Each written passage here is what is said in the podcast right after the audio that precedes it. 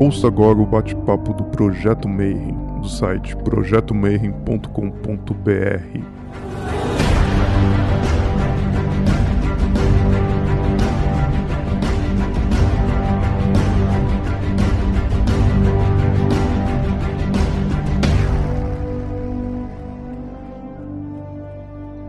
dia para você que é de bom dia, boa noite para você que é de boa noite, boa tarde para quem estiver assistindo de tarde no YouTube.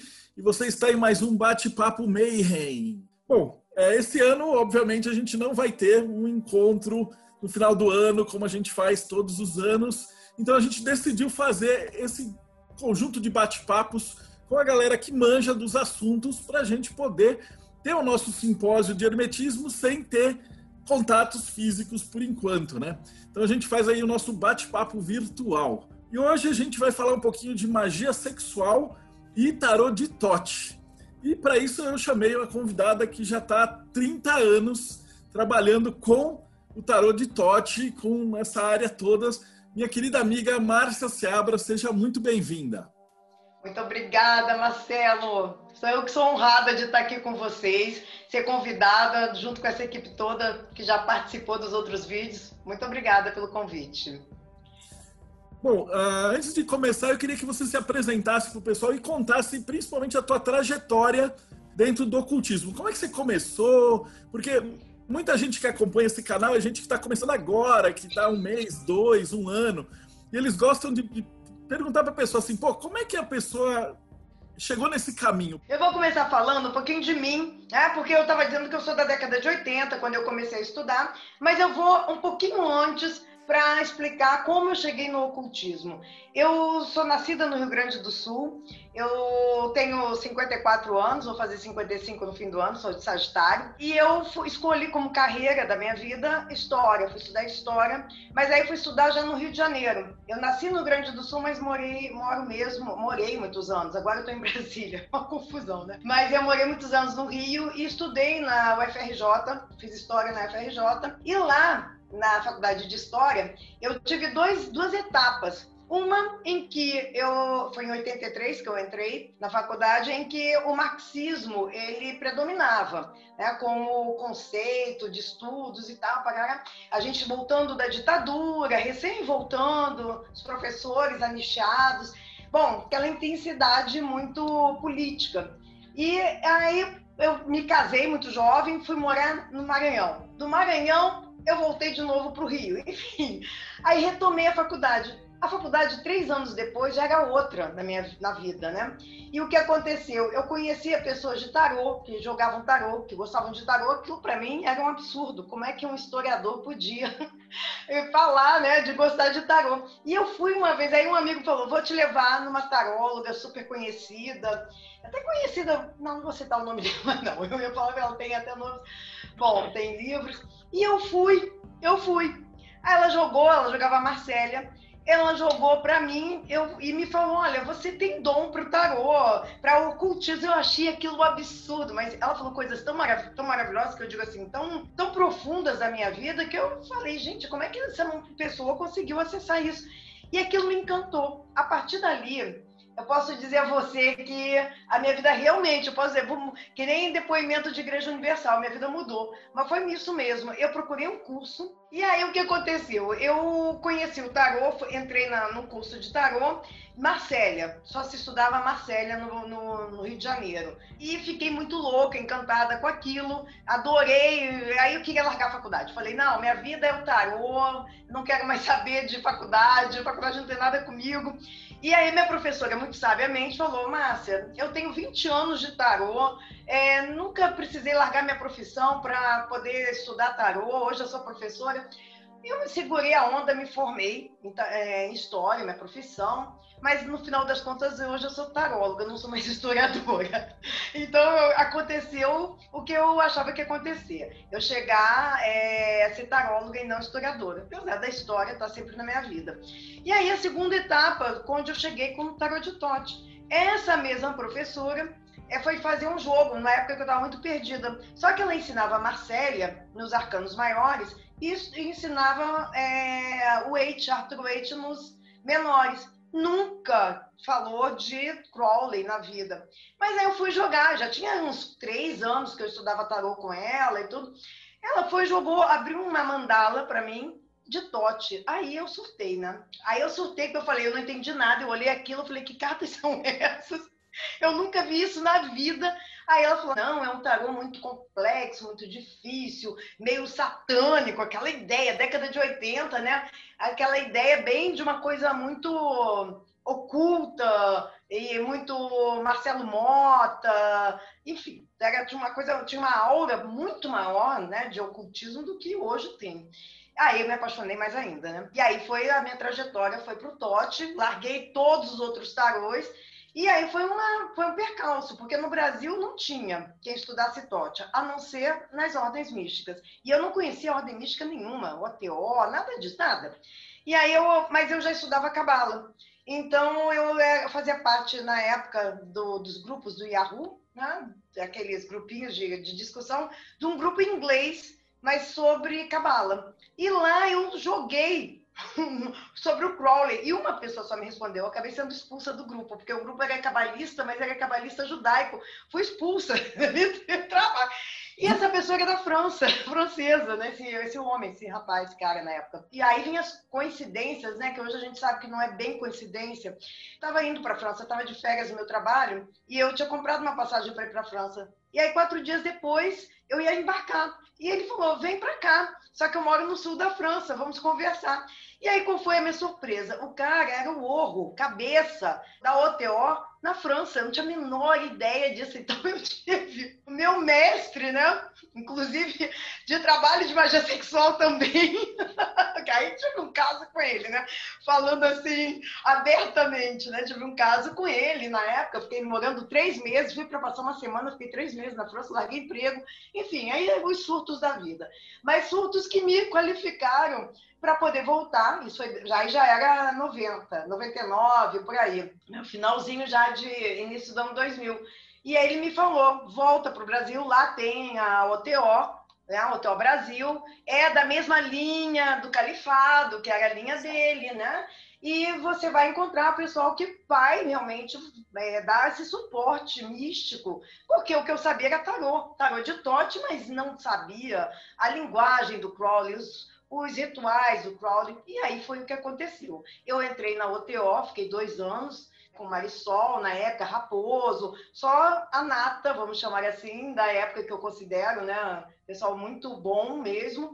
Aí conheci Marcelo Santos. Marcelo Santos me levou para outro lugar, para outra ordem, fiz Astro Argento e hoje estou na Ordem Saturno, né? Então, minha trajetória telêmica, né, foi assim de 30 anos mesmo. Se bem que fortemente de 2000 para cá, são 20 anos. 10 anos meio que tateando, estudando. Gente, esse livro de Tote, olha só o meu livro de Tote, é uma velhice, né? Olha só. Mas esse livro de Tote era só em inglês, não tinha tradutor. Eu com, pegando ali, né, o dicionário para tentar ler, entender, eu dizia, meu Deus, isso eu não consigo entender. Aí traduziram, eu continuava não entendendo. Eu falei, pelo amor de Deus. Eu brincava que eu dizia assim, gente, eu já estudei Marx, eu já li Marx, eu já li filósofos, e eu não consigo entender o que, esse cara escreve. E aí, claro, que aumentou a minha curiosidade, né? E aí foi. Aí eu fui enveredar por ele, e hoje é isso, né? Hoje são 30 anos envolvida e ainda, ainda continuo estudando.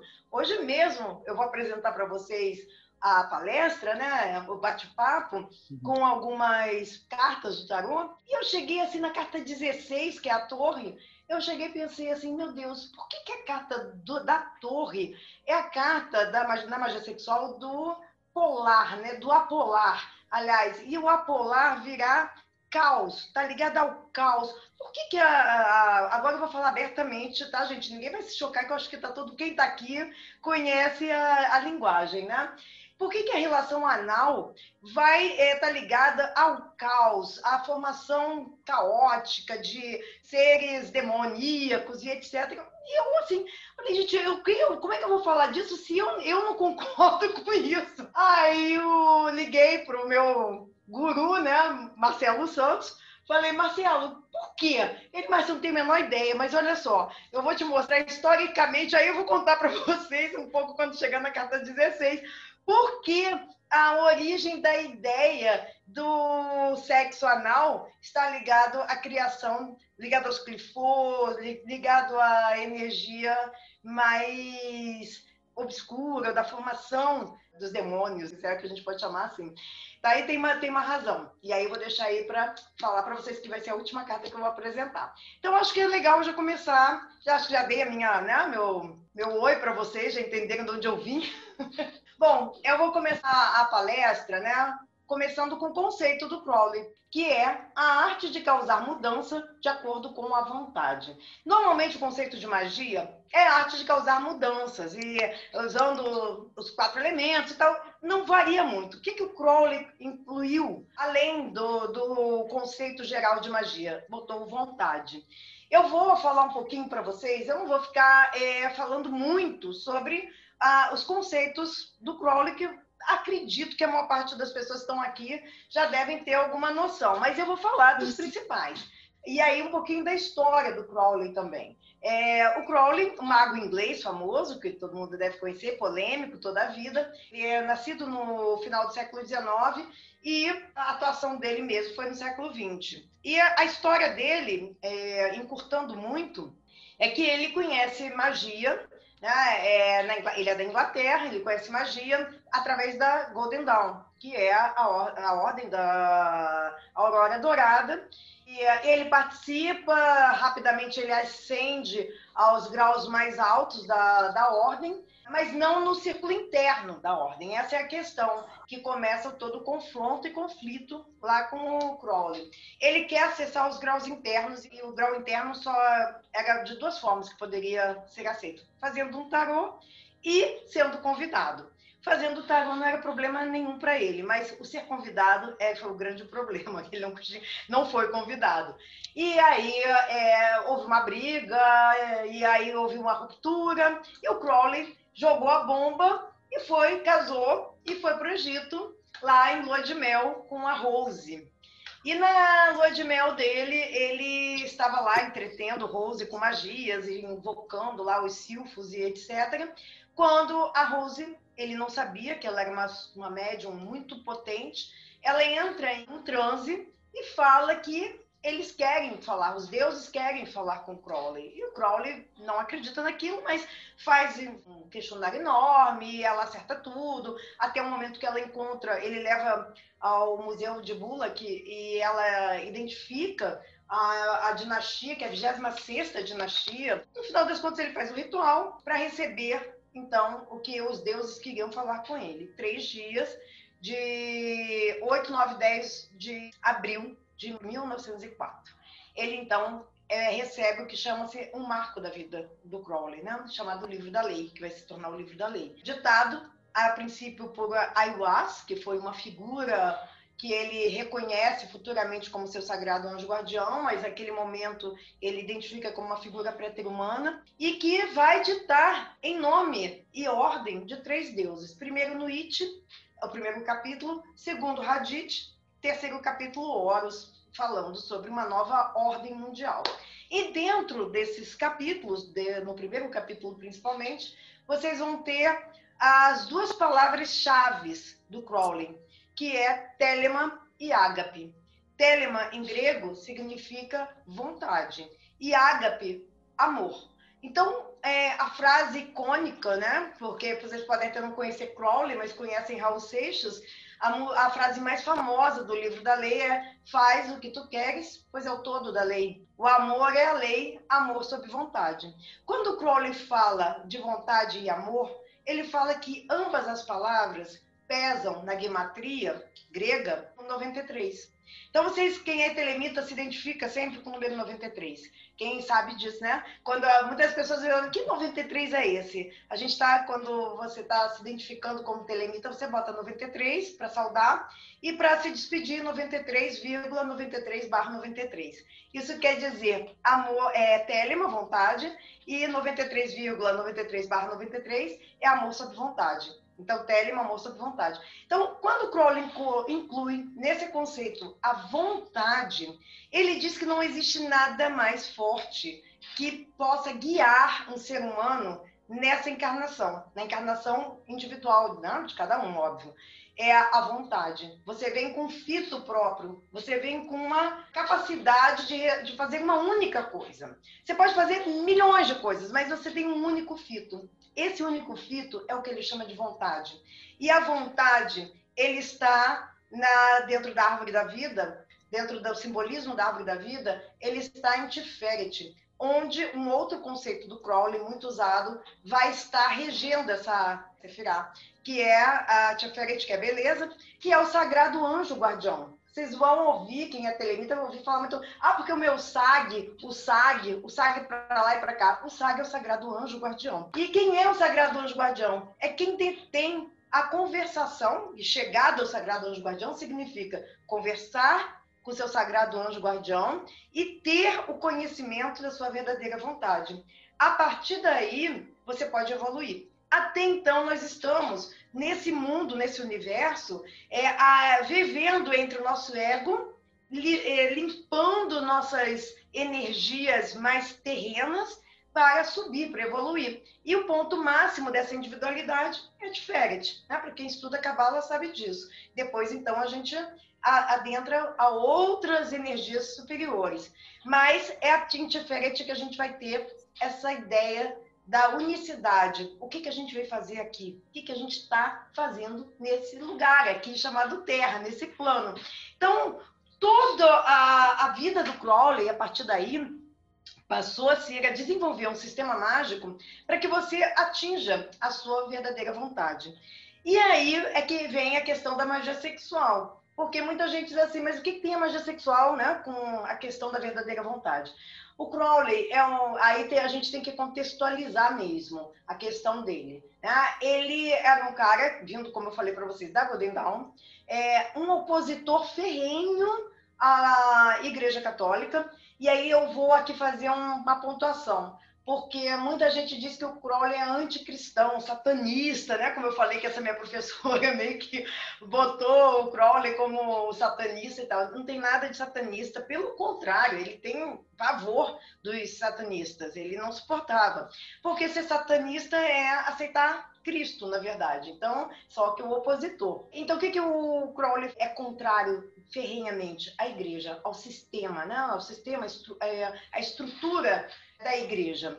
Mas ele ele estudou o cristianismo profundamente, até porque ele veio, a raiz dele, dos pais, é cristã. E cristã, tipo a Igreja Universal do Reino de Deus hoje, né? Aquela coisa muito radical, saiu da Bíblia é pecado. O que tem na Bíblia é o que pode, o que, não, o que saiu da Bíblia é pecado. Então, era essa a cabeça dos pais do Crowley. Então, você imagina essa figura, essa carinha aí, né, fofa, é, no meio dessa família, né? Uma coisa bem complexa mesmo. Bom, ah, então, voltando à questão do sistema mágico. O Crowley, a partir então do, da oposição que eu disse à Igreja Católica, porque quando você ouve um padre falando, o que, que ele vai falar? Ah, os cordeiros de Deus, é, fazer a vontade de Deus, estão aqui para cumprir a vontade de Deus, e quem não cumpre a vontade de Deus é egoísta, é isso. Bom, então o que, que o Crowley vem? Vem afastando tudo isso e dizendo nós somos Deus, começando por aí. Uma das frases do livro da lei.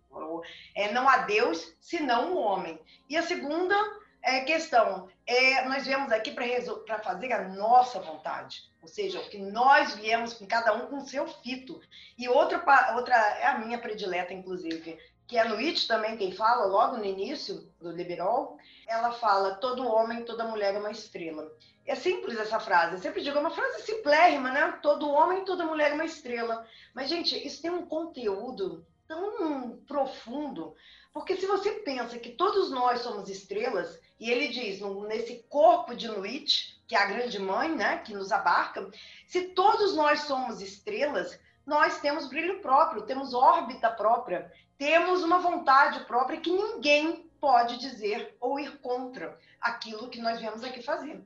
Então, quando ele diz isso, que todo homem e toda mulher, primeiro que ele está igualando, né? As duas forças. Ele não diz o todo masculino e todo feminino, todo. Não, ele diz todo homem e toda mulher. Ele dá o sexo. São estrelas. Significa que nós temos nossa identidade única e que podemos brilhar num céu único com todas as estrelas. Isso é magnífico, porque quando você pensa isso, é uma individualidade na coletividade. com respeito. E outra, e mais adiante, em outro livro, ele vai dizer, não no livro da lei, mas ele vai dizer que estrela não briga contra estrela. Cada um de nós temos a nossa própria órbita. Isso aí foi assim, 1904 altamente libertador, né? E muito, muito profundo no sentido de uma nova era. E é o que ele vem trazendo, uma nova era, uma nova ordem mundial. E aí ele cria, então, todos os sistemas. E a vontade, como é que a gente faz magia? Quem lida com magia? Vamos pegar a magia da Golden Dawn, né? que era a magia de onde o Crowley, de onde ele veio. É a magia cerimonial, né? Não sei se tem alguém aqui da Golden Dawn, mas é a magia cerimonial mesmo, que não necessariamente é a magia sexual, mas tem ali os conceitos já sexuais, como uma taça, uma adaga, enfim, tem a, todo um ritual de introdução do, de uma espada no, no cálice. Tudo isso são linguagens metafóricas. Agora, como empreender energia naquilo que você está criando? É, normalmente, tem que ser uma força muito grande. Tem que ser uma força do tipo muito amor, às vezes uma catarse mesmo, né? De choro, seja o que for, você tem que e aí a cerimônia vem por aí, porque é como um teatro. Você tem que empreender emoção. Você tem que ser um artista praticamente, né? Mas sentir emoção para você conseguir magnetizar aquilo que você quer realizar como magia. E aí, quando Crowley muda o conceito e bota a arte de causar mudanças de acordo com a vontade, ele está dizendo que existe algo mais forte e que está em nós, que é a nossa vontade, mas que nós podemos ativar. E o que, que é que nós podemos ativar que pode ser assim a maior energia de formação mesmo do que você quer mudar, né? Do que você quer causar mudanças. Ele vai dizer que é o orgasmo, é o sexo. Então, quando o Crowley diz isso, ele vai dizer: vocês não precisam de magia cerimonial, apesar dele sempre ter sido cerimonialista, inclusive os rituais dele são de magia cerimonial. Mas ele, no livro da lei, ele já começa dizendo, abirrogados, ele, entre aspas, no It, né? Eu falo ele porque para mim é ele mesmo. Mas no It diz assim, abirrogados estão todos os rituais. Quando o It fala disso, abirrogados estão todos os rituais, ela quer dizer, que aí eu vou para a carta que eu quero tratar com vocês agora, um mago, né? Quem é o mago que faz a magia? Ah, vamos começar por aí. E abirrogados estão todos os rituais. Quem joga tarô, ou quem conhece tarô, é que eu não estou com a carta aqui de Marcélia, mas eu vou. Marcélia também o Wait. Ele tem uma mesa, o mago está diante de uma mesa com os seus elementos, né? onde ele ali pode mexer, mudar, transformar com a sua baqueta, é, modificar, misturar aqueles elementos. É o mago mesmo, o alquimista. A gente fez isso muito no Marcélia, né? até o próprio desenho do, do mago. O que, que o Crowley faz de cara nesse mago aqui? Ele tira a mesa e bota os elementos ao redor, né? ao redor do, do universo que, que o Crowley está dizendo com isso? isso? Essa carta, eu sei que vocês vão me achar muito doida, né? Muito empolgada, mas eu fico empolgada, não tem jeito. É, é uma paixão mesmo, até hoje. São 30 anos, mas eu sou absolutamente apaixonada mesmo quando eu começo a falar sobre isso. O que, que a gente vê aqui no número 1? Um? Eu vou ainda falar da polaridade ativa, o bastão, o falos e tal, mas o que, que o Crowley quer mostrar nessa carta? Que elementos do mago, eles não precisam estar numa mesa, numa cerimônia. Eles estão no universo, estão soltos. Nós, o nosso corpo, ele é o corpo com os quatro elementos. Nós temos na aura, nos olhos, na nossa aura, o fogo. Nós temos a água nos nossos sangues, nossos líquidos. Nós temos o ar nos pulmões que respira e entra a vida, e nós temos os minerais nos ossos e todos os e todos os outros minerais que compõem o nosso corpo, que não estão só nos ossos. Então nós temos os quatro elementos. Nós podemos manipular esses elementos com o nosso próprio corpo. Claro que podemos usar uma taça, uma moeda, um, e eu vou falar depois do ovo que está aí ao lado. A gente pode usar os elementos, mas eles estão dentro de nós. Então o Crowley vem dizendo: abirrogados estão os rituais. Você é o próprio mago. Nós somos o quinto elemento. Se somos o quinto elemento, observa que ele é o próprio caduceu. Ele não tem bastão, ele é o bastão. E aí a gente entra então na questão sexual. Né? O Crowley quer dizer que aqui está a energia de potência do falos, o pênis, aquele que vai fecundar. É o princípio, é o princípio ativo, é o bastão. E aí depois, obviamente, a gente vai ver a sacerdotisa, que é o oposto, mas com a mesma energia, mas de acolher aquilo que o mago vem fecundando, ou seja, que o falos vem derramando, né, o sêmen. E é um dos calas mais fortes, é o sêmen e o sangue. Sêmen e sangue, SS, Silver Star, Astro Argento. Tá? Então, é, são as duas potências mesmo sexuais que o Crowley vai trabalhar. Bom, eh, depois eu vou falar de sangue, eu ainda vou avançando. Só para mostrar para vocês o quanto o Crowley, ele diz para vocês o seguinte, vocês têm os quatro elementos e vocês ainda têm a força de atuação, de impregnação da magia, o orgasmo. Então, é onde ele vai trabalhar então, a ideia toda da magia sexual. Então, a primeira carta dele, eu não trouxe o louco, mas porque o louco é, contém tudo. Então, eu já vou para é, a polaridade. A polaridade ativa, simbolizando o pênis, simbolizando a energia fecundadora. A segunda carta que eu tenho é a sacerdotisa, como eu falei. A segunda polaridade. A gente tem que lembrar que estamos no mundo binário eu não vou entrar em questões sexuais, gente, porque se for falar, hoje eu sei que é uma grande questão o um lance binário, né? a questão da sexualidade, trans, etc, etc. Mas isso, a gente está falando de 1904, esse tarô é de 1943, é o, fim, o fim dele foi em 43, é a última quando ele foi lançado. Então, obviamente, essas questões não eram, não eram questões na época. Mas o que, que o Crowley vem trazendo aqui? O outro lado da moeda. Se tem uma energia ativa, tem que haver uma polaridade passiva, ou seja, melhor do que passiva, receptiva. E observa os braços dessa sacerdotisa. É uma sacerdotisa de braços abertos que acolhe, ela é um cálice. Ela tem as mãos em forma de cálice, recolhendo aquilo que o mago depositou né, nela. Esse cálice, eu, o cálice sempre vai ser a vagina e o útero. Ah, isso não são conceitos do Crowley, isso vem em conceitos de símbolos mesmo. O bastão, a energia fálica, e o cálice, a energia da receptividade, a energia do feminino e da água. Então a gente tem o fogo e a água como duas polaridades. Quando a sacerdotisa vem com essa energia da passividade, ela é o cálice, ela é a vagina. E olha como é que o Crowley é sutil. Eu não sei se vocês conseguem perceber, mas no colo dessa sacerdotisa tem uma espécie de um arco e flecha. Agora, se vocês conhecem um pouco de anatomia mesmo humana lá por dentro do, da mulher, é uma trompa, trompa de falópio, que é onde tem os dois úteros. Ah, os, desculpa, os dois ovários, dois úteros é ótimo. É T, mulher é T. Dois ovários e as pernas da sacerdotisa é a entrada, é a vagina. Então, e aí você tem acima o útero, ou seja, o cálice que é o útero. Então ele está desenhando uma energia feminina capaz é, de gerar mas ainda não está gerando.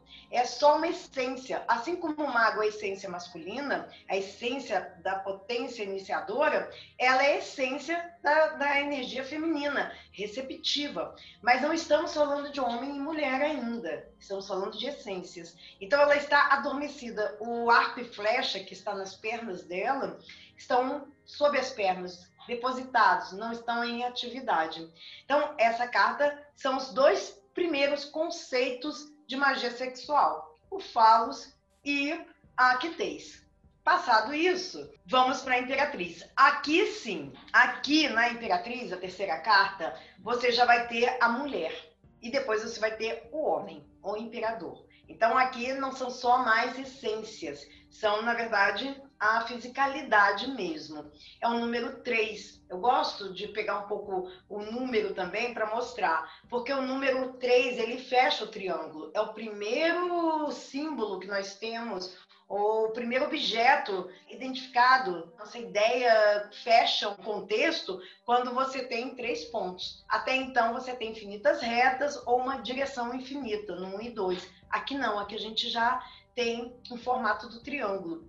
E não à toa que o triângulo está ligado à espiritualidade, né? O pai, a mãe e o filho. São os três pontos. E é isso que a gente vai começar então a trabalhar. A ideia da união do masculino, do feminino, que vai gerar um terceiro ponto. E aí temos a imperatriz reinando nesse mundo aquoso. Né? O reino onde ela impera é a água, ou seja, aonde ela impera é o útero, aonde tem a placenta, onde o bebê se alimenta, enfim, é, são as águas, as águas de Biná, são as Biná Sefirá, né? É, são as águas de Biná, é o mar de Biná que dá origem à vida. Ela é a ideia de origem da vida. Mas o que, que eu mais quero chamar a atenção dessa força feminina aqui, né? Que traz. Ela traz na mão dela um bastão né, de poder. E o bastão é uma flor de lótus. Esse, essa flor de poder e um bastão né, de poder, sendo a flor, aonde é que está o poder dessa mulher? Está no poder de acolher, ou seja, é no útero, é na vagina, é na flor. A flor tem esse símbolo aqui de acolhimento. Por que, que é aqui que está a força? Aí vamos dizer assim, ah, machismo, porque a mulher não é só uma vagina. Não tem nada a ver com isso, né, gente? O que eu estou falando é a força feminina, que a mulher é a única que pode gerar. Gerar filhos, ou seja, é ela quem gera um bebê. Ela é fecundada, ela gera um bebê durante nove meses. Ela que vai parir. Então, a ideia do poder da mulher é o poder de gerar. É a carta que vai falar da fecundidade. E aí tem um aspecto que o Crowley chama atenção, que é esse pelicano. Né? Eu digo, ele diz que é um pelicano, tá, gente? Eu, eu isso eu não estou inventando, não, que todo mundo vai dizer é um cisne que está aqui realmente um cisne. Mas no, no texto ele diz que é um pelicano. Por que, que o Crowley diz que é um pelicano? Porque tem uma lenda do pelicano que diz que para alimentar os seus próprios filhos, a pelicana, a mãe, ela bica o seu coração, né, o seu sangue e dá alimento aos seus filhos. O que está mostrando é isso, que a mãe não é só a mãe que se sacrifica, mas que para nós darmos, gerarmos e, e darmos vida é a partir de sangue. E aí tem a ver com a expulsão de Eva do paraíso, quando Deus lá acusa e diz que ela vai parir com dor, com sangue, etc, etc. E aí então é a ideia disso, dessa mãe que para dar uma nova vida, ela entrega seu próprio sangue. E aí vem a primeira ideia que o Crowley vai colocar alquímica. Desculpa, a primeira não, a segunda, porque a primeira está no mago, é o Mercúrio. Né? A segunda está aqui, na, no sal, o sal dos alquimistas. Para quem estuda os tátuas, para quem estuda Tantra, sabe que isso é um dos kalas, que é uma das forças, das secreções femininas, assim como o enxofre é o outro, do, que a união deles dois forma uma energia que vai gerar o terceiro ponto, mas isso eu ainda estou aos pouquinhos chegando. A ideia do sal qual é? É de permanência. O sal sem atividade, sem, sem ser ativado qualquer outro elemento, ele permanece neutro, ele permanece como está, nada acontece. Então, o que, que ele precisa? Né, o sal, de uma força que o ative. Quem é essa força que ativa o sal? É o enxofre. E é muito interessante, porque a próxima carta que eu vou mostrar do imperador, ela vai falar exatamente o que é a força do masculino.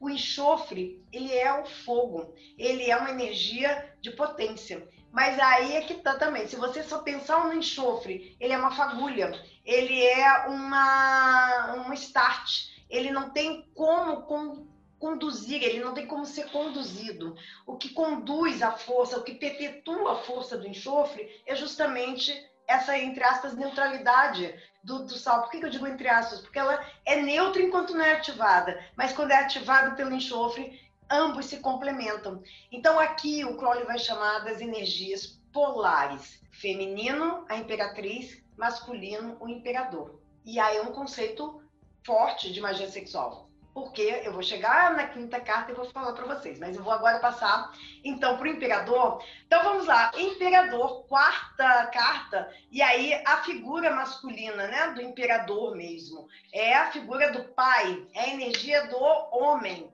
E esse homem é o quê? É o enxofre. O símbolo do enxofre é muito interessante, porque ele é um triângulo com uma cruz. né, com a cruz embaixo, é o símbolo do enxofre. Quando vocês estudarem, quem estuda alquimia sabe disso.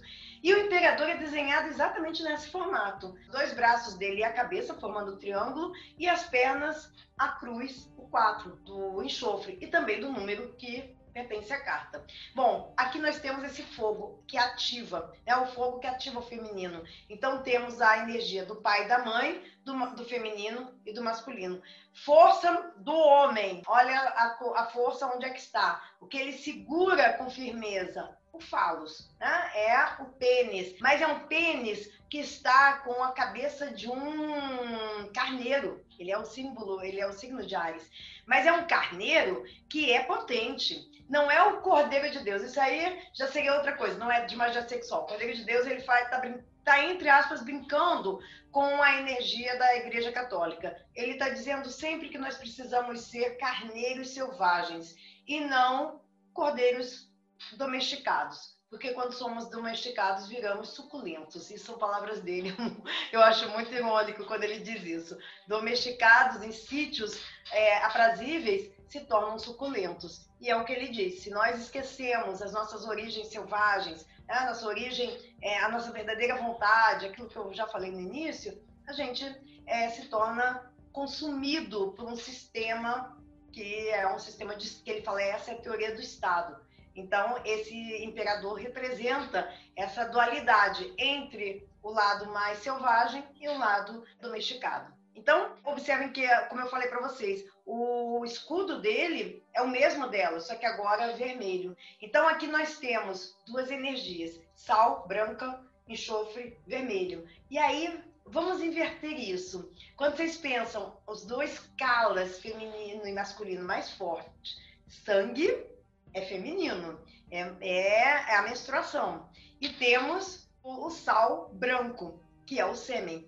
Mas o sal é o feminino e o enxofre o masculino. Olha a troca que já começa a ver. Então, é, é para explodir cabeça? Isso explode cabeça, né? Porque essa é a energia alquímica. Quando vocês pensam que estão se falando de só de uma força, não, as forças é que se invertem. Elas são absolutamente complementares por isso. E se vocês tiverem a oportunidade de ter esse tarô em mãos, se colocarem Imperatriz e o imperador juntos, um espelha o outro. Eles estão na mesma altura, eles estão sentados num trono, enfim, eles estão no mesmo nível. Ele olha para ela na mesma altura que ela olha para ele. Olha só, a carta da imperatriz, ela olha para alguém na mesma altura que ele olha para ela. Então, mostrando que essas polaridades, elas estão no mesmo nível. Não tem uma mais forte, uma mais fraca, né? Uma mais, mais importante, outra menos importante. Elas são complementares. E aí, então, diante dessa força do enxofre dos alquimistas, nós vamos para a carta que mais que aqui introduz. Aqui eu posso dizer, até então, o Crowley vai dando conceitos. Aqui ele introduz a, o que é realmente o estudo dele, o que é Telemann, o que é a nova era que ele vai. Então, Obviamente, uma carta complexa que só para eu ensinar eu demoro pelo menos um dia, um dia, uma hora, né? Uma hora de, de aula, só para falar dela. Então, obviamente que eu vou reduzir bastante no que nos interessa. E no que nos interessa, eu vou ler para vocês, vou jogar, vou tirar um pouquinho para ler o que o versículo do livro da lei que está ligado a essa carta. O versículo do livro da lei que está ligado a essa carta é o Hierofante, né? É o amor é, é, o versículo número 56 do livro da lei. É no It, novamente falando, ela diz para o Crowley: amor é a lei. Aquilo que eu falei logo no início, né? Amor sob vontade. Aqui ela para. Aí ela vem. Que os tolos não confundam o amor, pois existe amor e amor. Existe a pomba e existe a serpente escolhei bem. Ele, meu profeta, escolheu, conhecendo a lei da fortaleza e, a, e o grande mistério da casa de Deus. Cara, isso, se vocês estão falando que explode, agora sim vai explodir. Porque esse versículo pode parecer muito esquisito, né? mas ele tem todo o fundamento de magia sexual do Crowley. Quando ele diz assim que os tolos não confundam o amor Pois existem o amor e amor. Ele já começa dizendo, existem duas formas de amor. Toda, toda forma de amar vale a pena. Existe amor e amor. existe a pomba e existe a serpente. Então, ele já está fazendo uma diferença. Existe a pomba, existe um tipo de amor ligado à pomba e existe outro ligado à serpente. E ele ainda fala, ela fala para ele: escolhei bem, ó crianças do Aion. Ele, meu profeta, quem é ele, meu profeta? O Crowley. Né? Ele, o Crowley, escolheu conhecendo a lei da fortaleza. Lei da fortaleza, carta da força, que o Crowley vai mudar completamente, vai chamar de luxúria. Tá? Eu vou falar dela. Lei da fortaleza, carta da força e o grande mistério da casa de Deus. Quem é no tarô a casa de Deus? É o nome original do, de Marcélia, Maison de Dieu, que é a torre. Então aqui ele está falando de duas formas de fazer magia. A, a magia polar entre masculino e feminino e a polarização. Aí algumas pessoas vão perguntar, mas se eu sou homossexual, eu não, como é que eu faço para fazer magia sexual? Existem formas, mas aí não é. Pode até ser que depois nas perguntas e tal eu vou, eu vou falar sobre isso, mas não é exatamente no corpo físico. Aí acontece plasmado numa outra forma né, de relacionamento. Então, quando ele diz que existe duas formas de amar, ele está dizendo que existe a energia sexual polar, ou seja, polos diferentes, mais e menos. Então, estamos falando masculino e feminino. E existe a, a outra forma de amar, que chama-se apolar. Apolar porque é dos mesmos polos, tem os mesmos polos. Mais, mais, menos, menos. Que aí está ligado à carta da torre. Então, é o que a gente vai começar a ver com mais clareza. E essa carta, agora voltando para a carta, né? depois de falar. Assim, as pessoas vão dizer, mas e a serpente e a pomba? A pomba é uma forma de amar, que é, tem uma ligação com a, a, coisa mais pura. Umas pessoas que, que falam de magia sexual têm duas formas de magia sexual, a da mão esquerda e da mão direita. A pomba estaria mais ligado a essa questão da mão direita e a serpente mais o da mão esquerda, que seria a magia sexual, o tantra que tem os líquidos, né? Que trabalha com os líquidos mesmo, com o corpo físico, com, com sexo mesmo. E o da pomba é uma coisa mais idealizada. E outros ainda falam que a pomba é o caminho da pomba na árvore da vida, que vai de, de que vai de Malkuth até Keter, e ou então da serpente que é passando por todas as sefirot. Também tem essa leitura. Mas como ele está falando de amor, o amor da pomba é o amor de Afrodite também. Não é só a pombinha da paz do Espírito Santo. Isso é uma outra história, mas a gente está falando desse amor também de Afrodite. E a serpente, porque é a Kundalini mesmo, a energia da Kundalini que é, é ativada para que você possa exercer a sua vontade, é, magnetizar aquele filho mágico que você está querendo gerar. E aí eu vou começar a falar dos, dos termos, né? Então, o que, que essa carta traz? Voltando aqui ao Hierofante. Ela traz, primeiro, um homem, né? Um, no Marcelo é o Papa. O Papa é quem traz todo um conceito é, religioso, é o posto máximo né, da Igreja Católica, mas o Hierofante é um cargo é um cargo grego que era o responsável, era o professor, era o responsável pela tradição de um templo. O templo de Apolo, de Afrodite, todos eles tinham seu hierofante, como tinham também a sua sacerdotisa. Sacerdotisa, a ideia da recepção, das, das, das profecias, e o hierofante do ensino. Ele ia receber os neófitos. Bom, esse hierofante, ele traz uma chave, com três bolinhas, né? com três esferas, representando aqui as três eras a era do matriarcado, que é chamada era de Isis, a era do patriarcado, a ideia da era de Osíris, e a terceira era, a era de Horus, essa terceira era que hoje nós estamos entrando, né? A era de Aquário, etc.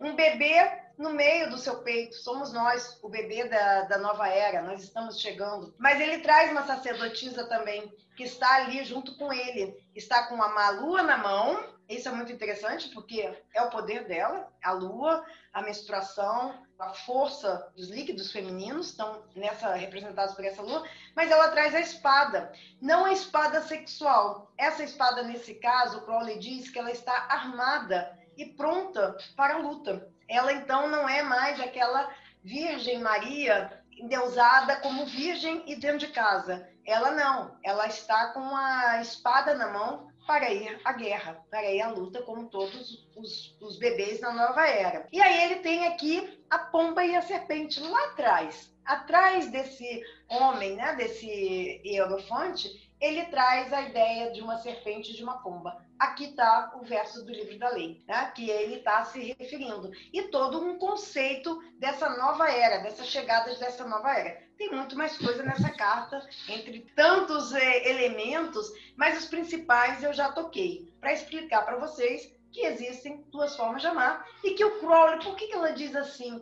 É o meu profeta conhece, escolheu conhecendo muito bem. Ele sabe, ela diz, porque o Crowley era assumidamente bissexual. Ele experimentava magia e, e o Crowley é muito interessante nisso. Ele tinha um diário mágico. Ele anotava tudo e ele chamava o, por exemplo, se ele usava um rapaz, um, né, um, um sexo masculino para fazer magia, ele, ele chamava de camelo. Ele, ele, dizia que era sacerdotisa, porque na carta da sacerdotisa, o nome da letra hebraica que está ligada a ela é Gimel. Gimel é camelo. Então, para ele fazer diferença, a mulher era sacerdotisa. Ele dizia a minha sacerdotisa. Quando ele falava o meu camelo, o camelo que passou, não sei o que, é que ele estava fazendo magia apolar. Então, e ele era assumidamente bissexual e todo mundo sabia, e o Crowley era muito escancarado, ele gostava de chocar e ele botava isso para fora mesmo. E aí chegamos então à, à carta que é o casamento alquímico. Aqui estamos falando agora da, dessa união. Eu botei aqui assim, é, é o casamento alquímico e é da, na fórmula solve e coagula. É uma fórmula é, alquímica, né? Solve e coagula.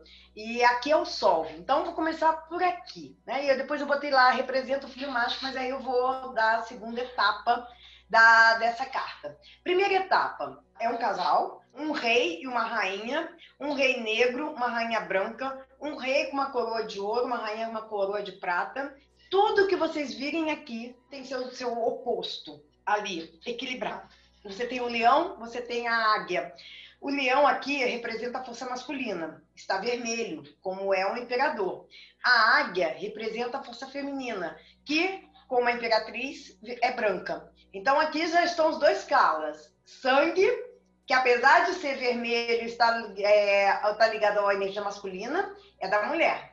E temos aqui o sêmen, que é branco, que apesar de ser masculino, é pertence é, é o sal pertencente ao feminino, à mulher. Temos uma figura que está abençoando esse casamento alquímico, porque são os elementos que você vai usar na magia. O que, que você vai escolher como mago? Quais são os elementos que você vai usar para fazer o que você quer, a sua vontade naquele momento? O que, que você quer realizar como magia? É o casamento. Aqui, aqui é o solve, porque está é a hora da escolha dos elementos que você vai fazer. Observem que tem aí embaixo um ovalado, que lá na carta do mago também tem, né? Só que aqui é o que esse ovalado? Ele é, magia, é o produto da magia. É o produto do rei negro com a rainha branca, formando a energia cinza. Observa que tem duas crianças, a criança negra do lado da rainha branca, a, a, a criança branca do lado da rainha, do rei negro. Um traz o tacape, o outro traz as flores. Olha os, os símbolos que eu falei para vocês, né? De, do ativo, do receptivo. Ela, a rainha segura um cálice, o rei segura, e, a, e o menino também, o, a espada e ambas crianças ali cruzando né, o seu, a taça, a espada, mostrando que aqui está vendo um ritual é, sendo abençoada. E aí vem um, um, uma questão que eu achei importantíssima dentro da magia, falar para vocês, porque você não faz, o Crowley sempre diz, a ideia de união ela tem que ser abençoada por um Deus, por uma coisa suprema. E a ideia de dissolução, que é o orgasmo, é, é em nome de algo maior. Não é só o prazer homem-mulher. E ele fala muito em Nuit, tudo em nome de Nuit, porque Nuit fala isso no livro da lei, né? Tudo em meu nome, em a mim, que vim de a mim, a mim, a mim. É um, é um dos últimos versos dela, falando para ele. Então, é, precisa ser abençoado. Não pode ser. Para ser um ato de magia sexual, tem que ser um ato mesmo de magia. Não é um simples sexo que você faz, escolhe ali, teve um tesão e transou. Magia sexual é algo trabalhado, muito trabalhado, né? De domínio de corpo, domínio, domínio do desejo, do orgasmo, para chegar onde você quer e verdadeiramente fecundar com a energia do orgasmo aquilo que você quer criar como magia. E aí esse é o ovo alado. Mas observa que o ovo está apertado por uma serpente. Porque ele diz: escolhei bem, escolhei bem os elementos que você quer formar, porque você pode gerar algo que você não quer. Preste muita atenção quando você vai fazer uma operação alquímica, porque você vai estar escolhendo, e é você quem escolhe, né, os seus os seus elementos. Você quer fazer água? Você vai escolher uma molécula de hidrogênio e de, duas de oxigênio. Se fizer uma de hidrogênio e uma de oxigênio, vai dar outra coisa, não vai dar água. Então, é isso que o Crowley quer mostrar, que essa operação ela é calculada, ela é organizada e ela é abençoada. É, uma, é um filho cósmico, que é o filho astral que o Crowley vai chamar. Crowley tem uma passagem muito interessante, que ele foi acusado de usar crianças em rituais, e matar crianças e tal, e ele foi levado a depor e tal. E aí ele diz que realmente ele confirmava que matava crianças. Mas ele. E aí foi aquele Huawei, né? Mas acho que nunca encontraram corpo nenhum de criança, nem coisa nenhuma.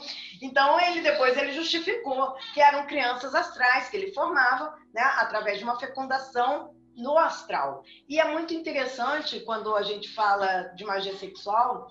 Eu estava comentando isso agora, ainda há pouco, com o Marcelo Santos, sobre a questão da menstruação. Algumas pessoas falam, ah, não dá para fazer magia sexual menstruada. Pelo contrário, é na menstruação que você tem o sangue mesmo. E é onde você não gera filho objetivamente falando, filho físico. É a energia mais certa, é o momento mais certo que você não vai gerar um filho físico, podendo gerar com mais força um filho astral. E não à toa que o, Crowley fala do sangue e do sêmen, né? dessa mistura de energias. Bom, explicado isso, vamos para aonde ocorre a magia. Estamos falando aqui da, dos elementos, né? E do futuro produto. Mas agora vamos o ajustamento. Quem diria, né, que aqui tem uma carta de. Aliás, não, quem diria não, porque todas as cartas têm um conceito é, de magia sexual. Tem um conceito ali que o Crowley vai falar, mas eu, eu escolhi as mais importantes, assim, para trazer uh, o conceito, né, do que ele trabalha. E temos aqui, então, a carta do ajustamento. Carta fria, que ele vai falar da lei do karma, de ajustar. Então, que droga é essa que o Crowley vai botar essa carta como local de realização da magia sexual? Qual é o local de realização? Olha o formato dessa, é, dessa carta, né? Onde essa mulher que está enfiando essa espada entre os seus pés, qual é o formato que tem aí? É um formato que o Crowley chama de vesica piscis, ou seja, o vaso de peixes é a vagina. Então, é nesse local que nós temos o encontro do sêmen do sangue ou dos outros calas, né? Os outros cala que você que o organismo é, excitado humano é, produz, tanto feminino quanto masculino. Porque a ideia, e aí eu posso adentrar, nem sei se vou adentrar a questão do nono grau da OTO, né? Que é tão.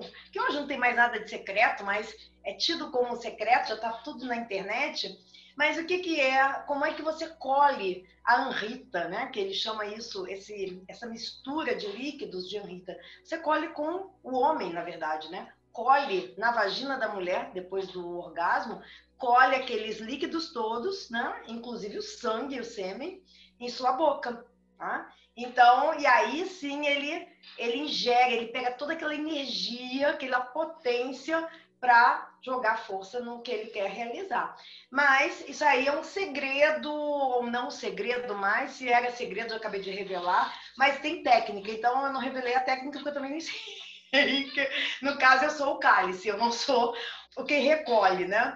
Então, aqui se realiza a Vésica Pisces, é o local onde ocorre a magia sexual. Eu poderia falar muito mais dessa carta, mas o mais importante mesmo é isso, é o local o local que ocorre a mistura das energias, a alquimia, é na vagina. Visto isso, passamos ao eremita. Outra carta que alguém vai dizer assim, mas cadê, onde que tem a ver eremita com magia sexual? Bom, o Crowley explicita isso, né? Quando ele desenha aqui um, um espermatozoide, eu acho que não fica tão difícil de ver a magia sexual aí, né? É, mas, na verdade, essa carta é o momento da nutrição. É, é uma carta ligada à Virgem, ao signo de Virgem, muito desenhada com cereais, né? muito fértil, e é onde então é nutrido esse ovo. Aquele ovo que estava voando lá, né, como, como algo que poderia ou não dar certo, ele ainda está com a serpente. Ele ainda está envolvido com a serpente, que pode ou não, dependendo de como ele é nutrido, ele pode ou não eclodir. É claro que quando você faz magia sexual, alguns têm algumas teorias que dizem assim: você fez, você esqueceu, você não lembra. O Crowley diz que você nutre. Você nutre de várias formas, né? E é, várias formas que eu digo que pode ser pelo próprio sexo, de novo, novamente, é, você vai nutrindo aquela energia até eclodir no final, ao final que é o nascimento desse bebê astral, dessa força astral. Então, esse momento é a necessidade, né, a nutrição necessária e que o Crowley desenha aqui como a fecundação. Aqui já tá, já houve a fecundação. É o ovo que está aqui. O ovo é a união do espermatozoide e do óvulo. E ocorre onde? Aqui está no útero. Olha o, o, desenho dele, é como se fosse um útero. Né? Ele tem formato de útero. Só que é muito legal, eu gosto muito dessa carta porque o eremita do Crowley, ele está olhando especificamente para esse bebê que vai nascer ele não está olhando para nenhuma outra coisa e ele está iluminando, ou seja, ele está levando luz, consciência. Isso é fundamental na magia sexual consciência. Você não faz magia sexual sem consciência, senão é sexo. É sexo comum. Né? Qualquer. Né? Que é delicioso, que você se dilui no orgasmo, mas você não está gerando nada. Aqui não, é com consciência. Esse sol que ele carrega nas mãos é iluminando o que ele quer. E olha o Cérbero ali atrás, né? O Cérbero, o cão de três cabeças, que cuida do Hades, as sombras. Então, não adianta você não dominar a sua sombra, seus desejos, seus medos antes. Tá? Você tem que fazer, você tem que ter o domínio do seu corpo, da sua mente, dos seus medos para você ir adiante. Senão, você vai fazer uma melecada e não vai fazer magia sexual. Então as pessoas acham que magia sexual é muito fácil. É dificílimo, justamente porque você precisa dominar o que o Crowley chama do seu cavalo chucro, ou seja, o seu corpo e a sua mente. São as coisas mais difíceis. O povo que já leu Magic, que é o livro 4, ele começa pela meditação. A terceira vai ser os vão ser os elementos, mas a primeira parte da magia do Crowley no é a meditação, depois é a respiração, pranayama. Ele começa com um treinamento de meditação. Então, sem isso, sem você dominar a mente e depois o seu corpo, você não faz magia sexual essa ideia, então, da nutrição que eu acabei de falar para vocês. É a consciência do que você quer. E aí, o que o Crowley também chama, além da consciência, ele vai falar da vontade. E aí, vamos à carta que Crowley chama de lust, luxúria. Ele tira o nome força, do, que é o tarô tradicional, né? A carta da força, e vai botar luxúria. Aqui são os dois conceitos polares que o Crowley vai falar. Eu pulei muita coisa, né? Porque falar da teogonia do Crowley dá, uma outra, um outro papo, que não é impossível. O que, que eu vou trazer aqui? Temos a, a, energia polar. Lembra do versículo 56 que eu falei? Existe a, duas formas de amor. Existe a da carta da fortaleza e o mistério da casa de Deus. Então aqui está a fortaleza, né? a, a, a energia polar. Crowley desenha Therion, que é esse leão, esse animal, essa besta, que Ethereum significa, né? A grande besta. E Babylon, a famosa Babylon, né? A deusa sensual, geradora, que vai, ele vai chamar da sua prostituta sagrada. E cabe aqui a gente falar um pouco sobre o que, que é a prostituta sagrada. Quando Crowley vai descrever a prostituta sagrada, é uma das coisas mais lindas que tem no Visão e a Voz, né? No 456 que é ele falando sobre o útero de Babylon. O útero de Babylon, Babylon estaria ligada a Sefirah Divinar. É, o útero de Babylon, ela dá vida a todo ser vivo, a todos que estão aqui na Terra, né? vivos na Terra. É, ela não se nega a gerar.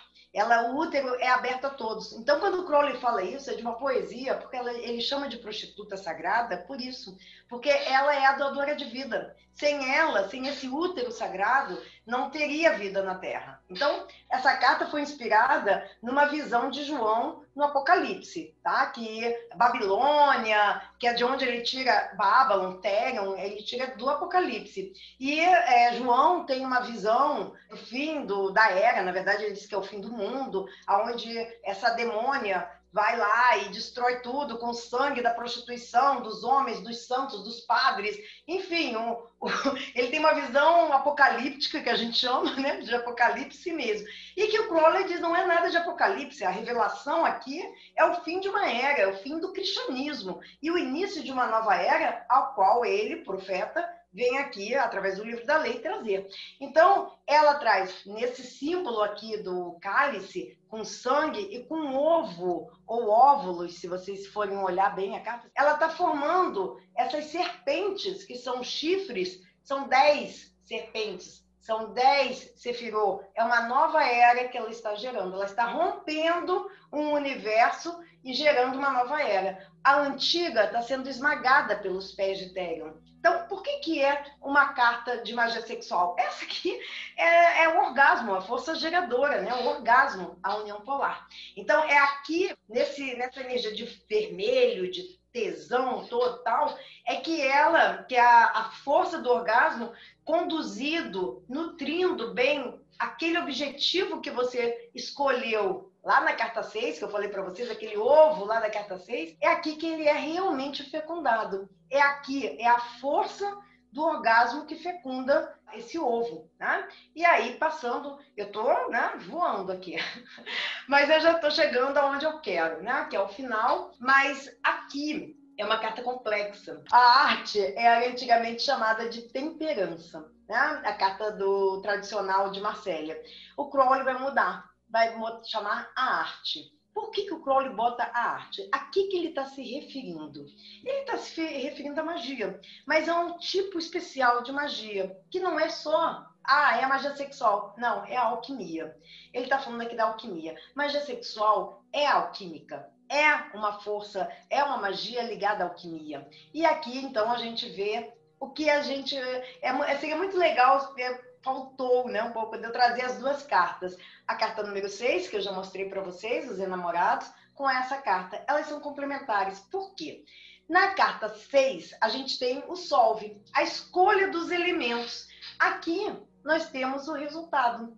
Quando tudo já aconteceu, ou seja, já escolheu, já pensou no que você quer, como você vai gerar, como você vai nutrir, aonde vai ser feito, né, o local, tudo pronto aí sim, aqui está o resultado daquilo que você vem até o segundo setenário. Você vê que a, essa carta encerra o segundo, as segundas sete cartas, que começam na, no ajustamento e termina aqui no 14, depois já começa o diabo. Então, é aqui encerra um ciclo, um ciclo de um processo que você iniciou desde, desde na hora que você pensou em fazer magia. E aí, olha só como é que é essa figura. Ela traz num corpo só, verde, ou seja, muito fértil, ela traz tanto a face da rainha quanto do rei, branca e preta juntas, os opostos continuam ali. E olha onde que ela está derramando a força do fogo, que aí vamos falar de novo do enxofre, e a água, ou do sal, ou a água, o feminino e o masculino, dentro de um cadinho né, de ouro, que aí o cadinho de ouro é a vagina, e depois o útero, ali estão sendo misturadas as energias. O leão, que era vermelho, ele se torna branco. Mas a patinha dele está derramando sangue. Lembra que eu falei que as energias Parece complexo? Não é complexo. Porque, mas não é um masculino? Como que ele está com o feminino ainda derramando sangue, que é o calas feminino? E aí a águia, que era branca, se tornou vermelha, mas derrama do seu bico uma gotícula branca de sêmen. E é aí é que está a magia polar que vai gerar vida. Então, não importa, as energias se misturam. E no que elas se misturam, tem uma seta, uma flecha, tem o Eros, né, o Cupido, que está lançando uma, uma, uma flecha. Naquele alforge que ele traz as, as, as flechas, está escrito Telemann. Então, é a magia sob vontade. Aqui não vai dar para vocês verem, mas tem na, no meio do corpo dessa mulher, uma mulher homem, né, uma mistura aqui, tem uma flecha, aquela flecha que vai subindo e formando a capa de arco-íris. E aí, hoje em dia, vocês podem até dizer, poxa, mas então é uma, é uma carta hermafrodita, é uma carta gay, enfim, né? Mas ele traz a ideia do. Tem uma questão aí ligada à árvore da vida também, as últimas sefirot da árvore da vida. Então, é por isso que tem o arco-íris, forma a palavra arco-íris, as últimas sefirot. Mas o que, que ele está mostrando de verdade? Que tem atrás dele, dessa figura? Tem uma frase que vai dar as primeiras letras dessa frase vão dar a palavra vitriol. Vitriol é o que vai novamente é, separar aquilo que foi juntado. Então ele já está dando aqui as sementes de um novo processo. Então, ao mesmo tempo que você finaliza, e aqui com chave de ouro, porque os seios que estão nutrindo, enfim, tudo se é o final feliz dessa magia. O ovo não foi estrangulado, foi bem escolhido, resolvido. Então, a arte está aqui, na escolha dos elementos, na junção e na nutrição. E aí vamos à grande polêmica que eu falei, da, que eu digo, eu não concordo, né, da relação anal, aquela história logo no início, para quem não estava aqui, ainda né, no debate, na, na apresentação, mas eu estava falando, quando Crowley fala da energia anal, ele vai fazer uma alusão a energia da criação de demônios ou das clifos, ligada às clifos da árvore da vida, ou seja, abaixo de nós. Então, eu fiquei muito assim, falei, poxa, mas por que, que a lust, né, a luxúria polar, criação de filhos e tal, e por que, que outro de demônios, né? Por que, que o Crowley, ele que conheceu a lei da fortaleza e do mistério da casa de Deus, trata a relação anal de uma forma tão brusca, né? tão, tão difícil até de entender. E aqui está a famigerada torre. Torre, destruição, fim de, do velho Aion, quebra, ruptura. De novo ele traz a pomba com galinho de oliveira, a ideia de Noé, que vai encontrar novas terras, etc. E abraxas, ou a serpente. Né? Só que aqui ele desenha o abraxas, ou uma coisa parecida com abraxas. Ele diz que é abraxas, mas eu não sei bem, acho que o Abraxas tem uma, tem é uma cara de galo, né? mas o Crowley diz que aqui seria Abraxas. Ele diz, a gente vai, assim como o pelicano é pelicano e não é um cisne. Então a gente, a gente engole, né? É Abraxas aqui. Então ele está dizendo que a pomba é a serpente, ou seja, só que agora a gente vai falar do outro lado. Já falamos da polar, vamos falar da apolar. Aqui seria um pênis, né, que está em decadência. O olho Gente, eu tenho que. Parece comédia, mas o Crowley fala isso mesmo, tá? É o olho. É o olho que, que está ligado à relação anal. Né? Então, é, o olho é o ânus que ele está se referindo. Desse olho sai o raio. O raio que destrói. O raio que simboliza também o orgasmo. Porque essas figuras que caem na, da torre, que está em destruição, que ele diz que é o pênis que está é, depois do orgasmo, descendo, né? É, já, já depois do orgasmo ocorrido, essas figuras que nas outras cartas, na carta original, são seres humanos mesmos caindo, vocês observem que é o, o sêmen, é uma forma de sêmen, é como se fosse um sêmen final da ejaculação.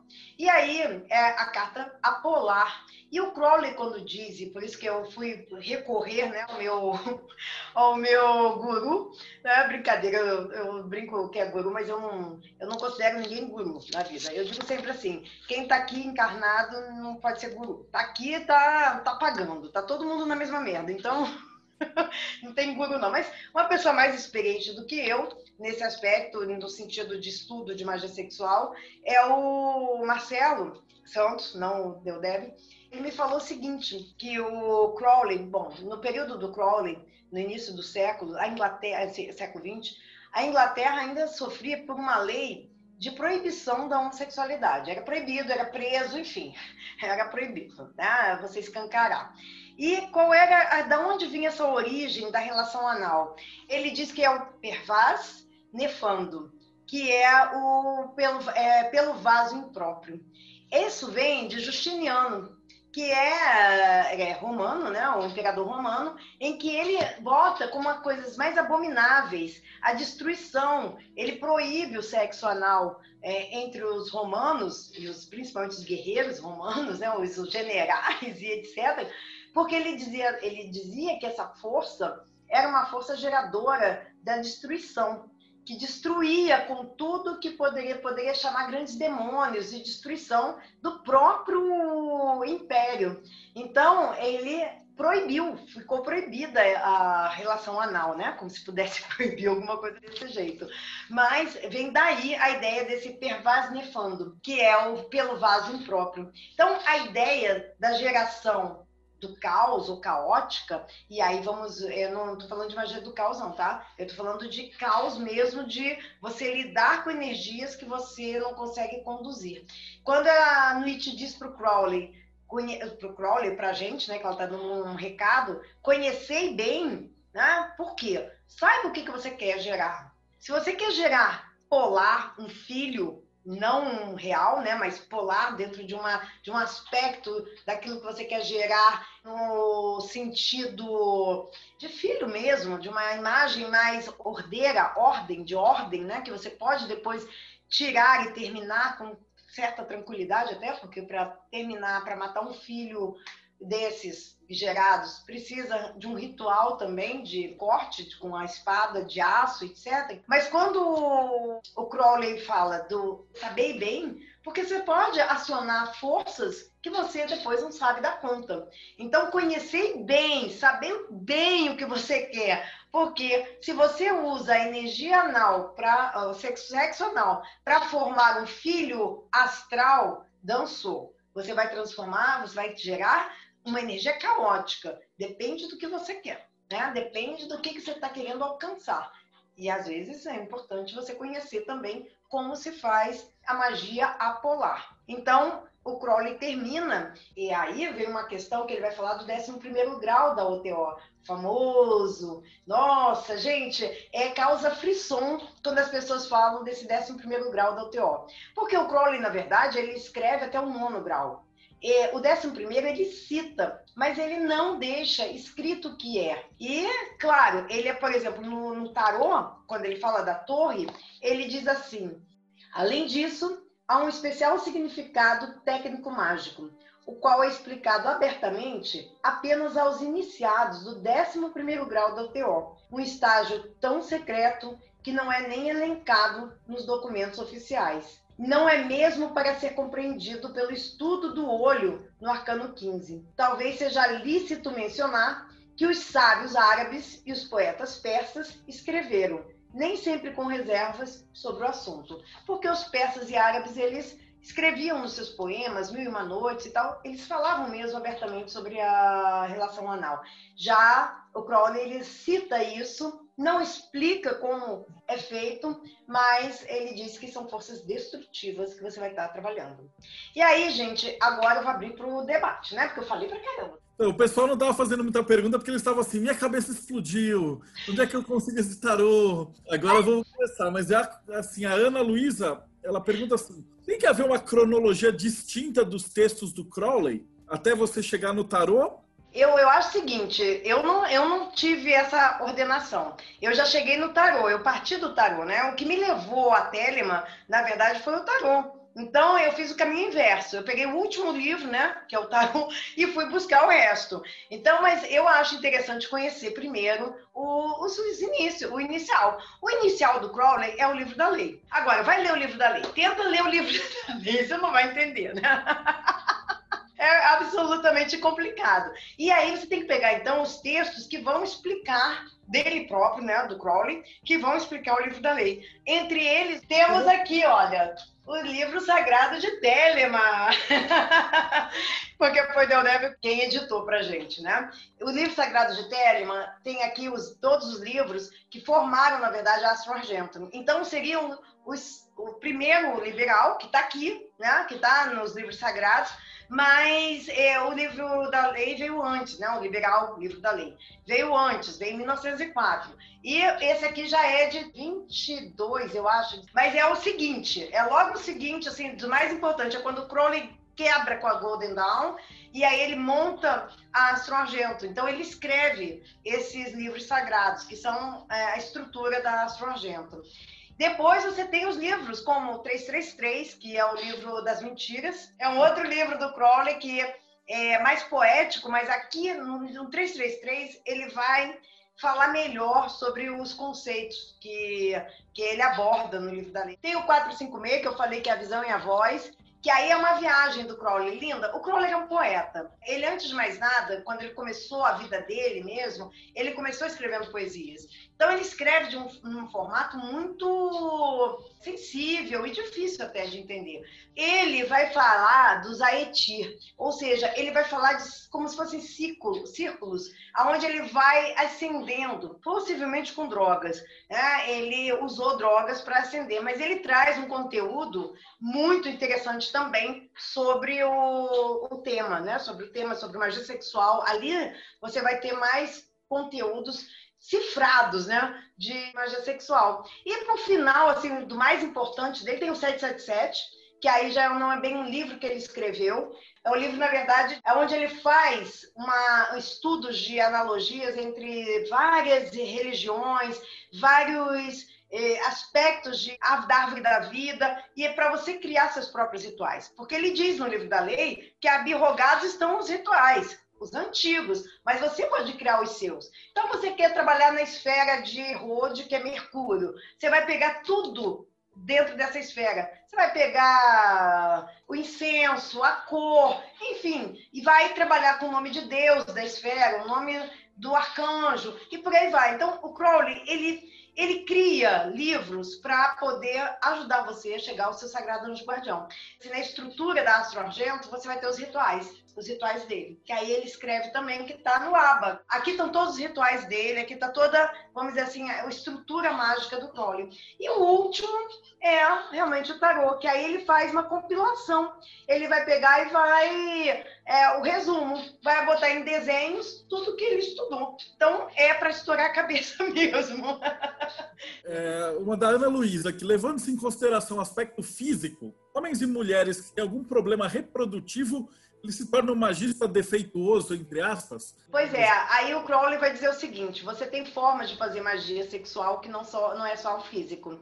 Bom, não é o Crowley que fala isso, o Tantra fala isso. O Crowley vai adaptar para uma linguagem ocidental. Então, o que, que ele fala? Ele, o Crowley trabalha muito com a ascensão de Deus, com a ideia de ascensão de Deus. Ou seja, nós podemos ser Deus ascender a Deus. Então, quando você trabalha o seu corpo etéreo, você forma no formato, você pode fazer de Nuit e de Hadith, e aí você fazer no campo astral a magia sexual. Aí, perfeita. Aí você vai me dizer assim, mas como é que colhe o cala? Não tenho a menor ideia, gente. Nunca fiz, então não sei como é que é. Mas você pode, inclusive na questão homossexual, né? É, mulheres que não querem ser penetradas, mas querem fazer magia sexual, fazem da mesma forma, plasmado. Homens, a mesma coisa. Então, há essa forma de fazer magia sexual que não é pelo corpo físico, mas sim pelo corpo que você plasma. Tem que ter um treino do caramba, né? Porque você imagina, já fazer com corpo físico é difícil pra caramba,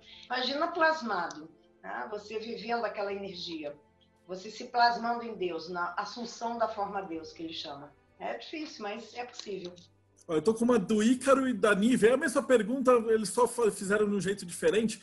Mas pedia para você falar um pouquinho mais a respeito das relações homossexuais, né? o intercurso anal é, em relação a esse sexo. É, é essa é a questão. O problema que, que o Crowley traz esse peso, ele traz dessa proibição, dessa ideia que pesava ainda na cabeça dele e da, da, do período, que pelo que o Marcelo me fala, é desde Justiniano, né, que seria essa ideia do pelo vaso impróprio. Então o Crowley associa a torre porque é da destruição. Agora eu acho que não tinha essa questão negativa para ele, porque ele usou muito magia sexual, não só o sexo, mas a magia sexual. E ele narrou quando ele queria criar é, uma energia mais demoníaco.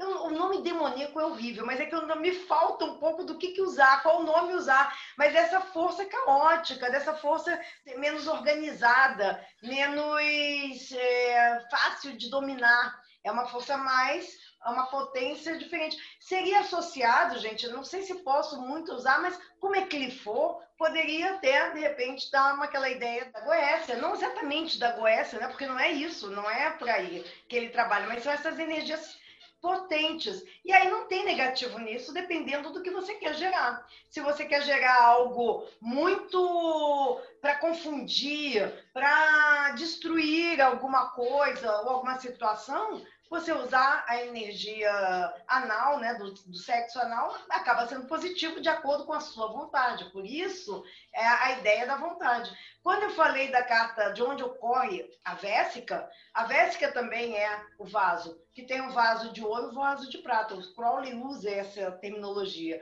O vaso de ouro é o cadinho de ouro, é a vagina. O vaso de prata, o ânus. Então, é, quando ele quer usar o vaso de prata, é para destruir, é para quebrar com alguma coisa. Então, ele associa a, a torre. Agora, eu no início achei que era negativo, mas a torre não é uma carta negativa. A torre é uma carta de libertação, né? se você for pensar no sentido da carta mesmo. É uma carta que libera os apegos, quebra com uma estrutura. Você tem obrigado a se a transformar. Então, eu acho que é nesse sentido. Não acho que seja sexualmente que ele está botando uma questão negativa, não.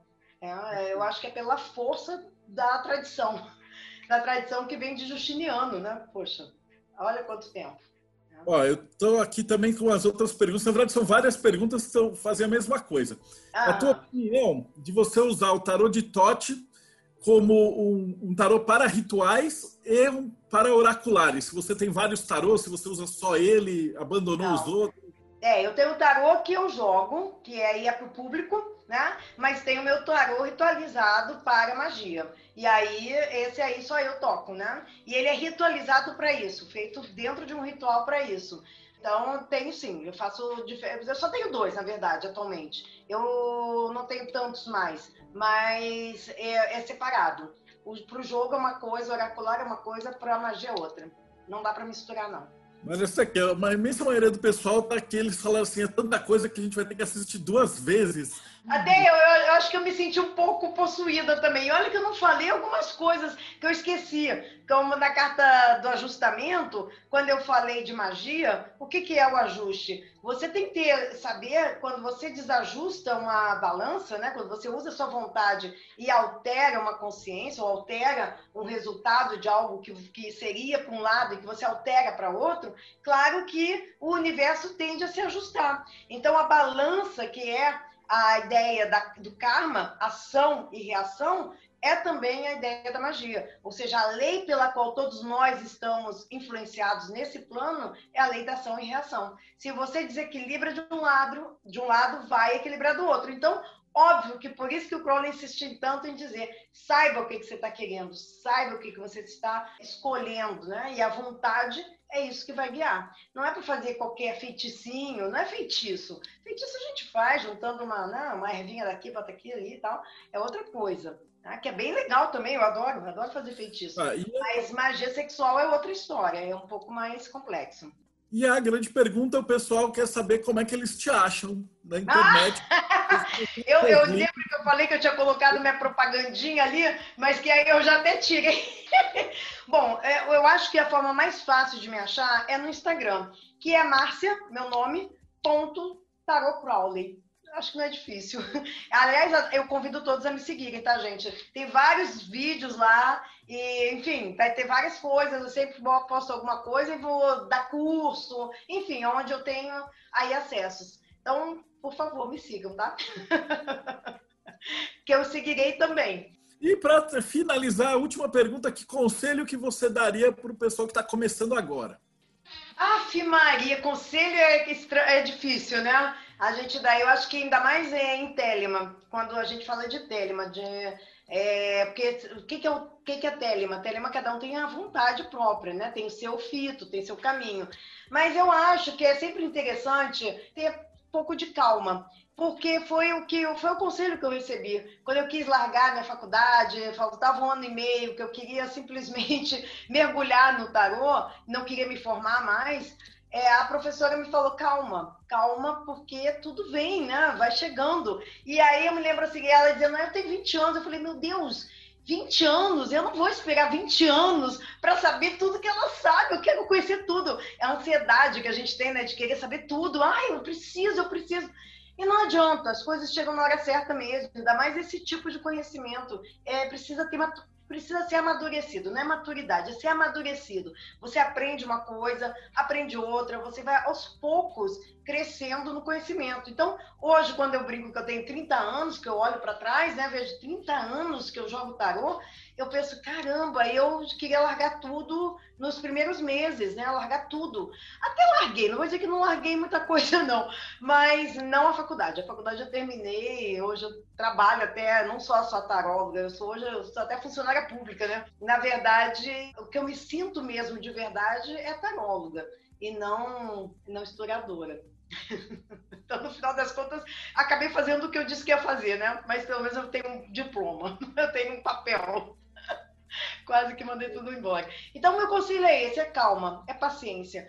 Conhecimento vem aos poucos, vem com maturidade, amadurecimento, experimento. Então não adianta começar a cabala, tarô, astrologia, é, curso disso, curso daquilo, porque no final vai misturar tudo e você não vai aprender nada. Vai aos poucos, vai aprendendo aos pouquinhos.